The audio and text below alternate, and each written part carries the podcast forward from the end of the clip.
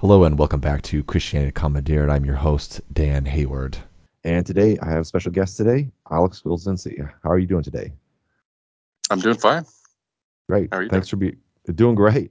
Uh, well, actually, I'm a little under the weather. Hopefully, it's clear. My voice gets a little lower when I get uh, on the verge. My family's all sick, uh, and I thought I was going to weather it and not be hit with it, but we're still still waiting to see that. Um, today, the topic is are Christians as moral as atheists? And this has special significance for me uh, because I grew up in a world, basically a unipolar uh, world, that there was Christianity and then there was everything else. And basically, if you weren't on the team, you were an other. Uh, and uh, probably easily, I could say that I looked down on or I was judgmental of those uh, people, or just just very questioning, just thinking like, "Ooh, you're not. How could you not be Christian?"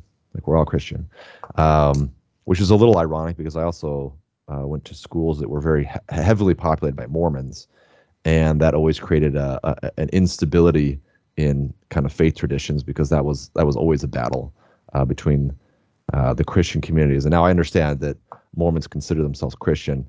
Um, growing up as a as a Protestant Christian, that was that was not a thing. We we were uh, at a, it, you know, like almost like a Cold War, so to speak. Uh, I didn't have that many arguments uh, with the Mormons, but I liked the Mormons. Uh, they were my friends. We spent time together. Uh, we played sports together. Uh, but we still probably had this look down at anyone outside that world. I didn't know any atheists. I didn't know ag- agnostics. Um, and I really the, the first one I met is is on the show today. I'll, I'll put that little out there. so we're going back to the time and these are the the times of myth and, and legend. So this is this is 2001. Um, actually, 9/11 had just happened, and I was going to live on uh, on house camp, uh, campus housing uh, called Highland Hall, which of course now has been demolished, um, even though they renovated it right around the time we were there. And I was going to what I called the dark side of the state. And what I meant by that is kind of the lack lacking religion, lacking faith, morals, that kind of stuff. Uh, very quick on the front, judgmental of anyone outside of my my uh, faith tradition. And uh, I remember moving in. I, I, was living with my twin brother, and we'd moved into Highland Hall, which is like a Motel Six at best. Huge windows in the front, uh, concrete palace. Uh, I believe perhaps Sarah Canuck had, had called it the zoo. Uh, maybe that was should be credited to someone else. Um, but you kind of knew your neighbors because you'd walk down, you'd see them in there, and I, I we walk down our our hall, and I look into this this window at the end, and I see Alex and and I think Jeff, uh, not my brother, but there's another Jeff uh, Bridges out there, and I see all these gaming systems, um, all up to speed, right? So this is 2001, so I think. Alex, is that is that PS1 or was the PS2 just got out? I can't remember. Oh, the PS2 we didn't get for. I think we got it next year, actually. Okay, uh, so I'm seeing all these systems, and I could see. I think at least Super Nintendo was there. I don't remember if the Nintendo was sitting there, but I thought, uh, and either Jeff or I looked at him and said, "We are going to have to be friends." Uh, it was quite obvious. It was in the cards, um, and so we we formed kind of a, a quick relationship and friendship with with Alex and Jeff and my brother, and there were some other people in we call the stacks um, that uh, were friends with Jeff and Alex and knew them and um, so we kind of had we watched movies together, we played games together. Uh, great time, really. I considered like my favorite time of my life. Uh, those first few years of college, uh, when you could just be young, meet people, talk, share, talk about deep things, and but it was also a, a new time to explore uh, differing opinions, different people's values. I we lived next door to some very conservative Christians who we saw eye to eye with, and Jeff and I both adored our neighbors, uh, attracted to them. Um, but we had some very deep conversations about religion and conservatism. And I remember uh, many scenarios walking on campus, and this is Bellingham, this is Western Washington University. So some might consider it some of the most liberal uh, area. And I was aware of that, but I didn't know what that meant. Uh, but just coming across people who would say things, and I was like, oh, I don't. I, don't get that. And I, I really, I think I was walking into a world where if you said you were a Christian, it might have actually been a negative hit against you right away, as compared to when I was in Spokane, saying you were Christian meant, oh, you're part of the team. Uh, so I was very faced with this uh, this this conflict, and uh, then there's Alex, uh, and I, I, don't remember when we learned this, but Alex had talked about uh, kind of his history, kind of where he stood on religion. Um, Alex, do you remember any conversations early on about that? I, I, I don't remember many, but I know it came up. I don't remember how it came up, but I'm guessing it probably came up pretty early because at that time in my life, I was very, I fa- fancied myself very philosophical, and it was always something I wanted to discuss or talk about. And you and your and Jeff, your twin, you guys were the same way. So yeah, came up pretty early. Yeah, and uh, Alex is a philosopher, educator, uh, driver, humanitarian, uh, writer. So he has you know all these things he can exchange and think about, and uh, stuff that I, I, was you know wasn't even on the uh, my agenda. And Alex, as a wise man, has a lot of uh, processes as he thinks things through.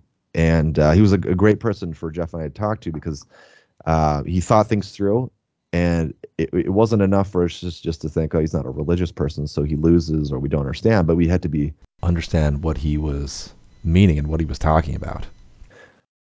yeah, so we're, we're kind of we're butting up against this kind of finally leaving my, my insulated life of one way of thinking and, and reasoning and religion and over the years of, of living on campus, uh, we were friends with Alex and Jeff and uh, Jeff's wife to be Sarah. Uh, there was plenty of people around us that also had differing views, but there was a, a lot, quite a few Christian uh, type people. There was some Catholics. Um, great conversations um, across the board.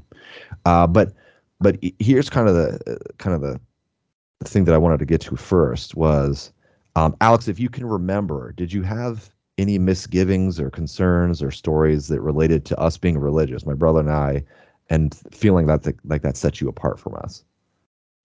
Um, yeah, I did. I mean, there's always, whenever as an atheist and you meet someone who's a Christian and very devout, I mean, there is always a wall there. And it's always about how you bridge that wall. And I felt like, I felt remember feeling sad because I really wanted to be your guys' friend and I really liked you and we got along really well.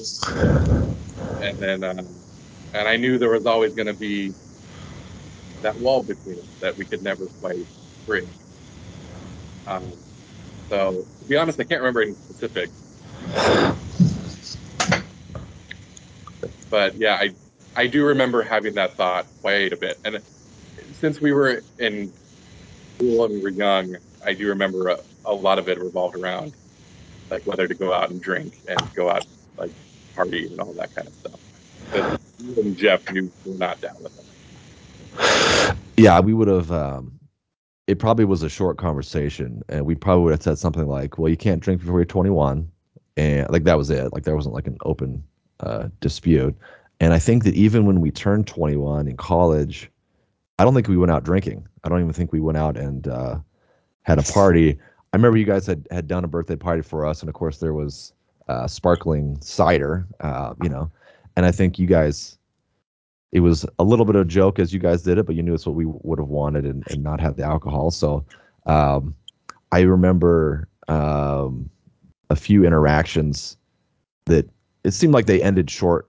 Um, and I, you know, I, I never really felt like I wanted to beat the uh, dead horse. I think that we established early the differences and and didn't go into it. I, I remember that Alex, you do you remember when you came to church with us? Yeah. What do you remember from that, if you do anything?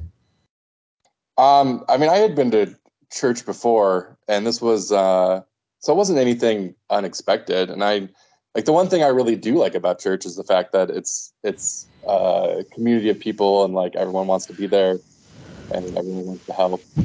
Um, and then I remember there was some sort of Christian rock going on because there was a service aimed at young folks, and kind of rolled my eyes at that. And you know, and even I don't remember the exact sermon, but I remember trying to give it an, o- an open mind to basically take the the moral message without the God part, without the divine part. Yeah, I, I, I, if I remember correctly, when we got home, you said he seemed a little preachy. yeah, he did, but I'm sure that was just a joke too. Yeah, no. Um, yeah, and I, you know, looking back, uh, it was a mega church. I mean, it was it's thousands of people there. Uh, they have four services. Yeah, yeah, yeah. The, and I don't, I don't go to church like that now. Um, there's less of those, I think, in Spokane. My understanding is that there's more so centralized. I, I, I really haven't been to like a small church sir, service. Most of the ones I've been to have been have been a large mega church, and they were mostly when I was younger. So that's kind of really all I my experience. Yeah, and, I want to say I think you even asked us if you wanted to go because I, I don't I don't remember like trying to push you to do church or uh, be religious. I, I kind of remember like just kind of leaving it where it was. So I was kind of like, oh okay, well why don't we go? Um, it was a one time thing from what I remember, but uh, I think we talked shortly about it and like that was it. Um, I, I and which is what's kind of interesting here is that my goal, if I was a young person, would have been to meet atheists and convert them and I just I was kind of stuck with this. I don't know if I want to do this here, which was new to me. Um, I was supposed yeah, to be I'm glad you didn't because I think our relationship would have been not the same. Would have it probably wouldn't have been as deep if you tried to do that. Yeah, exactly. I, I think that's exactly the point I'm, I'm thinking is that uh, by kind of setting that aside, there was many more opportunities uh, to grow in community and, and, and, knowledge of one another and, and morals. Um, and and have you have you ever been part of a, a structured religious group? Uh no. So I grew up in a household that I it was much more about re reason and kind of finding your own path, your own way. To, if you wanted to find God, you know, my parents were totally okay with that. Both my parents grew up in organized religion. My dad was a, a Catholic. You know, he was taught by nuns. Um, and that's probably why he's not re- religious anymore. Yeah. He has a lot of uh, stories about mean old nuns. Um, so I think when they had kids, they were both kind of like, you know, we don't know all the answers. When you get older, you can find that out for yourself. Because I remember being annoyed as a kid when I would ask them, you know, is there a God? And they would, you know, say, well, like, what do you think? You know, and they would direct the question back at me. And now as an adult, I see what they were doing, and I appreciate it. But as a kid, I was like, no, I just want to know: is there a God? You know, I don't. And then pretty much everyone in my family is we're all pretty atheist. I, I yeah. Yeah, I would say growing up in my world, it was about answering all the questions, not leaving them open, which is one thing that I've become very critical of as I've gotten older. Uh, shoving certain answers into kids and then changing those answers as they get older and then saying mm-hmm. okay you get to go when you're 18 now you know don't lose the faith you know. Yeah. I i can see that as many of the reasons why people in uh, the christian tradition have just left uh, because it didn't take very long for me to ask questions that there really wasn't an answer or the answer i got was wrong. Um how about this question? Uh, why aren't you a christian uh, well, I'd say the number one reason was because I'm not, I wasn't raised uh, uh, Christian. Um, but it never, it never made sense to me. Um, and then as I got older and I read more of the Bible, it just became apparent to me that it was an extremely flawed book written by humans. It never seemed divinely inspired. If it was divinely inspired. It was full of flaws and contradictions. And I mean, just on a personal level, I never like the, the, the concept of a all-knowing God never made sense.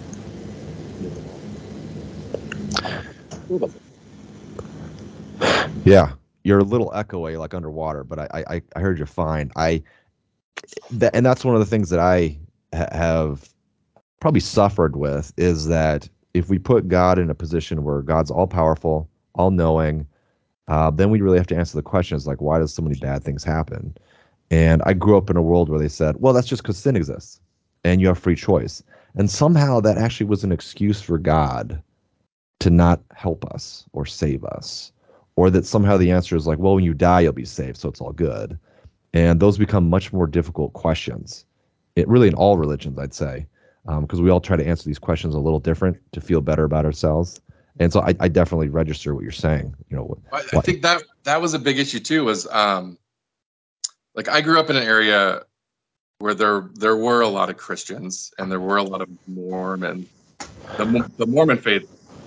I mean, I don't want to be rude or anything, but it never made sense to me in terms of being an American and all that. That that just seemed like um, not a way to start.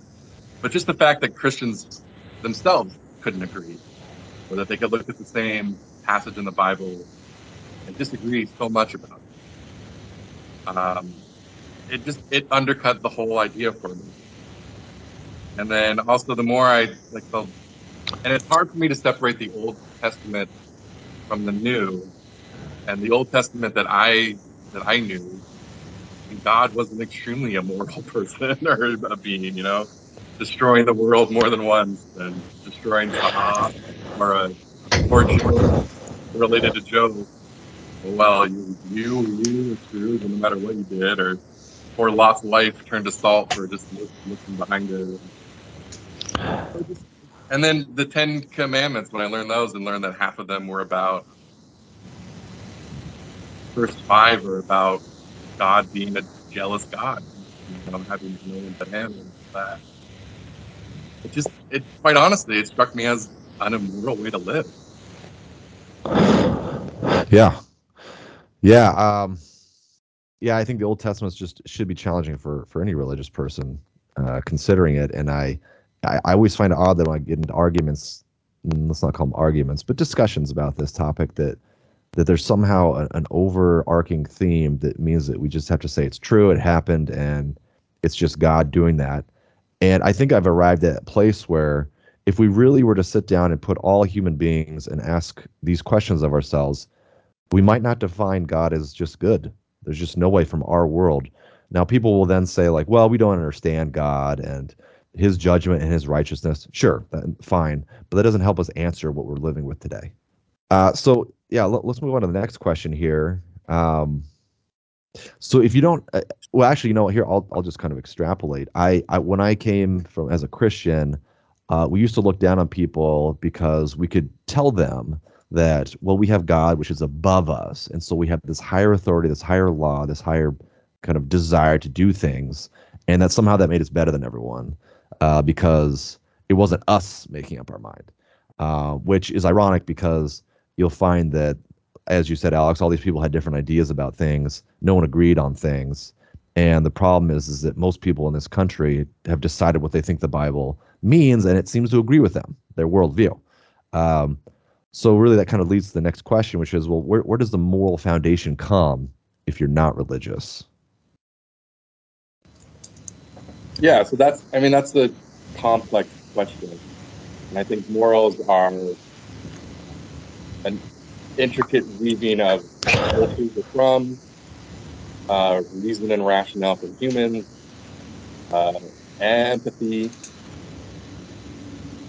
and just basic instinct.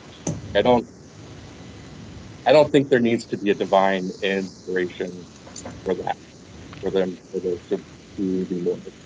I mean, you can look at some atheistic philosophies like utilitarianism, where you're trying to like reduce the amount of suffering in the world. And I mean, I think there's some of that, and then there's also issues with that. Uh, but I mean, to answer your question is, no, I don't really know, to be honest. And I think if if you were to take everyone and say there was like World War Three tomorrow and you had to reset and you didn't remember know, nothing from the old world sur- survived. Humanity has to totally reset itself. I think humanity would reach the same morals that we have now, or very same. You know, don't kill, don't steal, treat un, unto others the golden rule, just because that makes sense. But I think the religion that would pop out of that, it would be who knows what it would be. You know, it could be a polytheistic religion. Would it be Christian about Christ? You know, I, I doubt it. But I think the morals would be the same. So I think I think that says a lot that the morals come from within us. and not from a divine source. Yeah, good point. Um, yeah, if you were to restart it, and there wasn't really this kind of lingering uh, biblical tradition or scriptures, uh, and people had to decide. I, I remember that in my anthropology classes, we talked about the across all communities, cultures, there was certain um, definitive default answers to certain moralities, uh, kind of like the ones you just expressed. We we just know these things, and when we can reason and think, we just can't go out and kill our neighbor, take their things, treat them with disrespect. Um, I'm currently watching this uh, samurai Japan, Japanese history uh, in the from 1500s, and their whole lives were just conquer each other, kill each other, and that was even including Buddhism. Ironically, uh, at least to today's standard, Buddhists were not peaceful people in Japan. They were like warlords, and they had bases that were like castles, and that, that the warlords actually went to attack the Buddhists because they were a threat to them. They were a military threat, um, as compared to what we think today of Buddhists being peace loving, uh, you know, end suffering, uh, personal fulfillment kind of thing. And I, I, sometimes I think to myself that, um, you know, religion, you know, if you're kind of going the Nietzsche uh, or or like Karl Marx kind of thinking is that religion is is kind of a means to an end.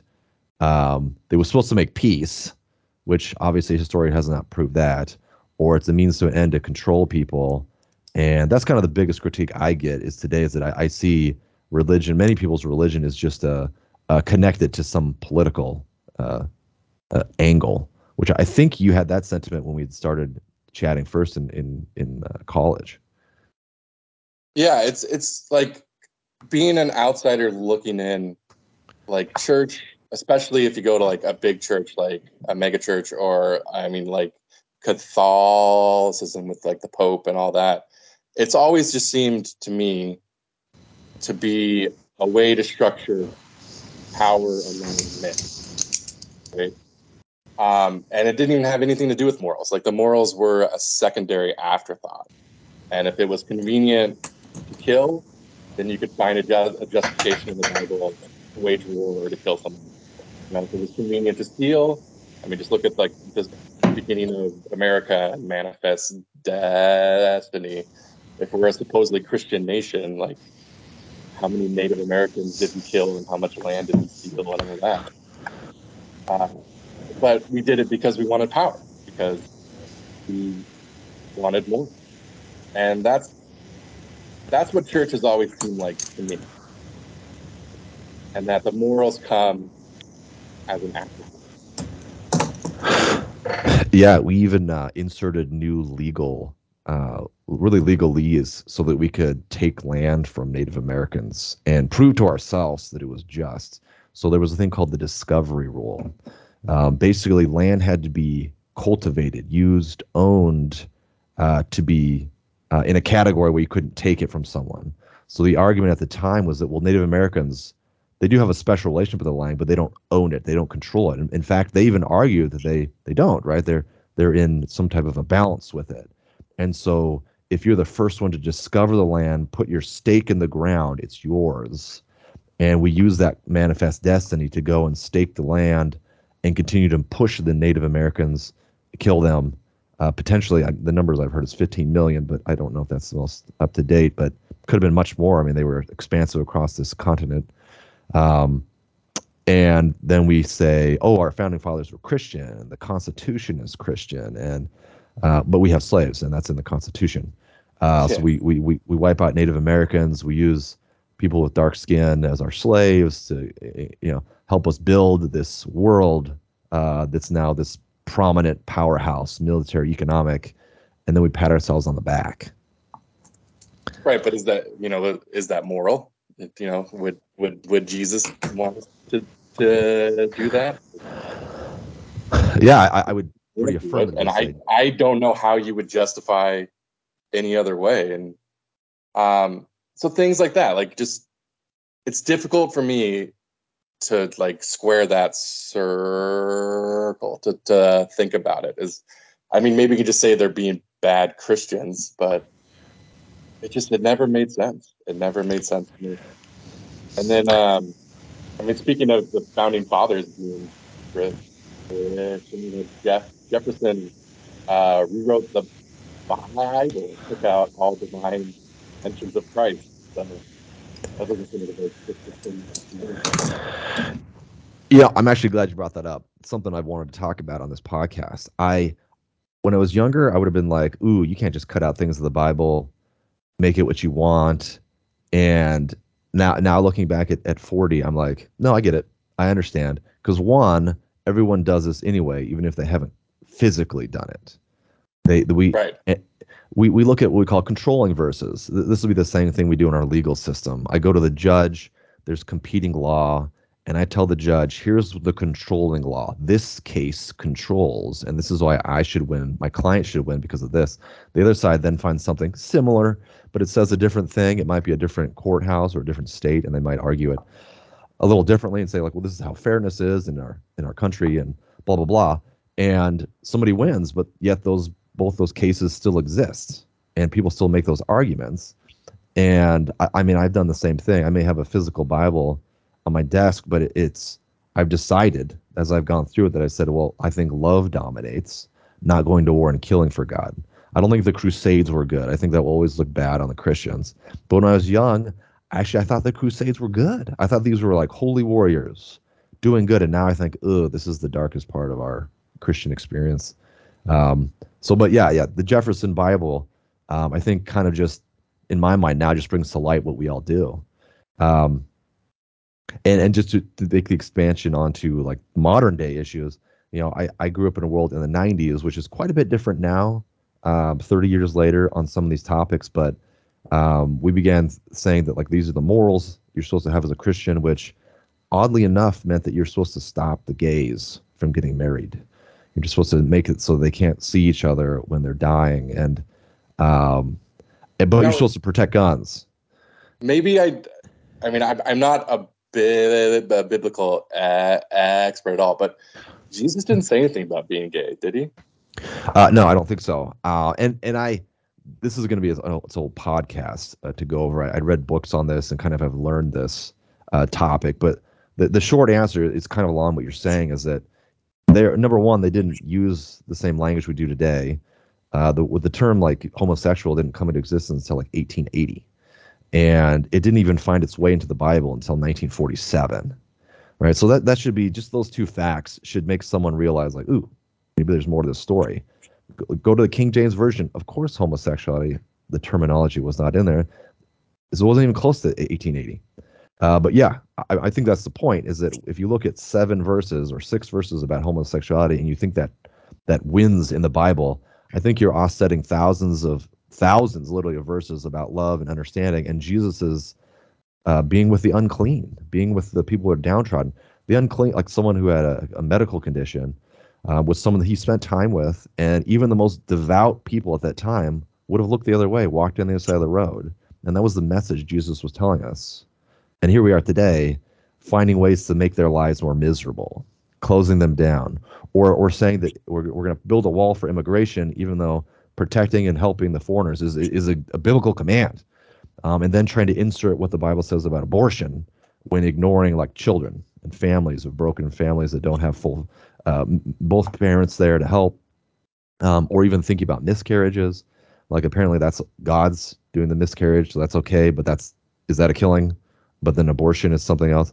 Uh, a lot of topics to cover uh, and, and get into, but uh, we're going to run out of time here. Uh, so I think we're at the 30 over 30 minute mark here. So I'd like to try to wrap this up. Uh, any other kind of last thoughts or things you wanted to kind of bring up before we close out today? I mean, you started the the conversation with the the question, you know, are atheists more moral than Christians? And my answer to that really is no. I don't think so. Um, I don't think whatever group or tribe you belong to um, the only thing I would say is like, is it more moral for someone to come to these moral beliefs on their own? is more moral, like to just not want to steal because you're afraid God's going to see you and punish you? Um, so I think maybe there's an issue there, but for the most part, being moral is thing. But you know, when I meet someone and they say they go to church, uh, maybe when I was younger, I would have judged them a little more. But I, you know, I, I, I don't, I don't judge them anymore. I just, I think, think, well, okay, but how do you react? You know, are you gonna lie? But, so to answer your question, I, I don't think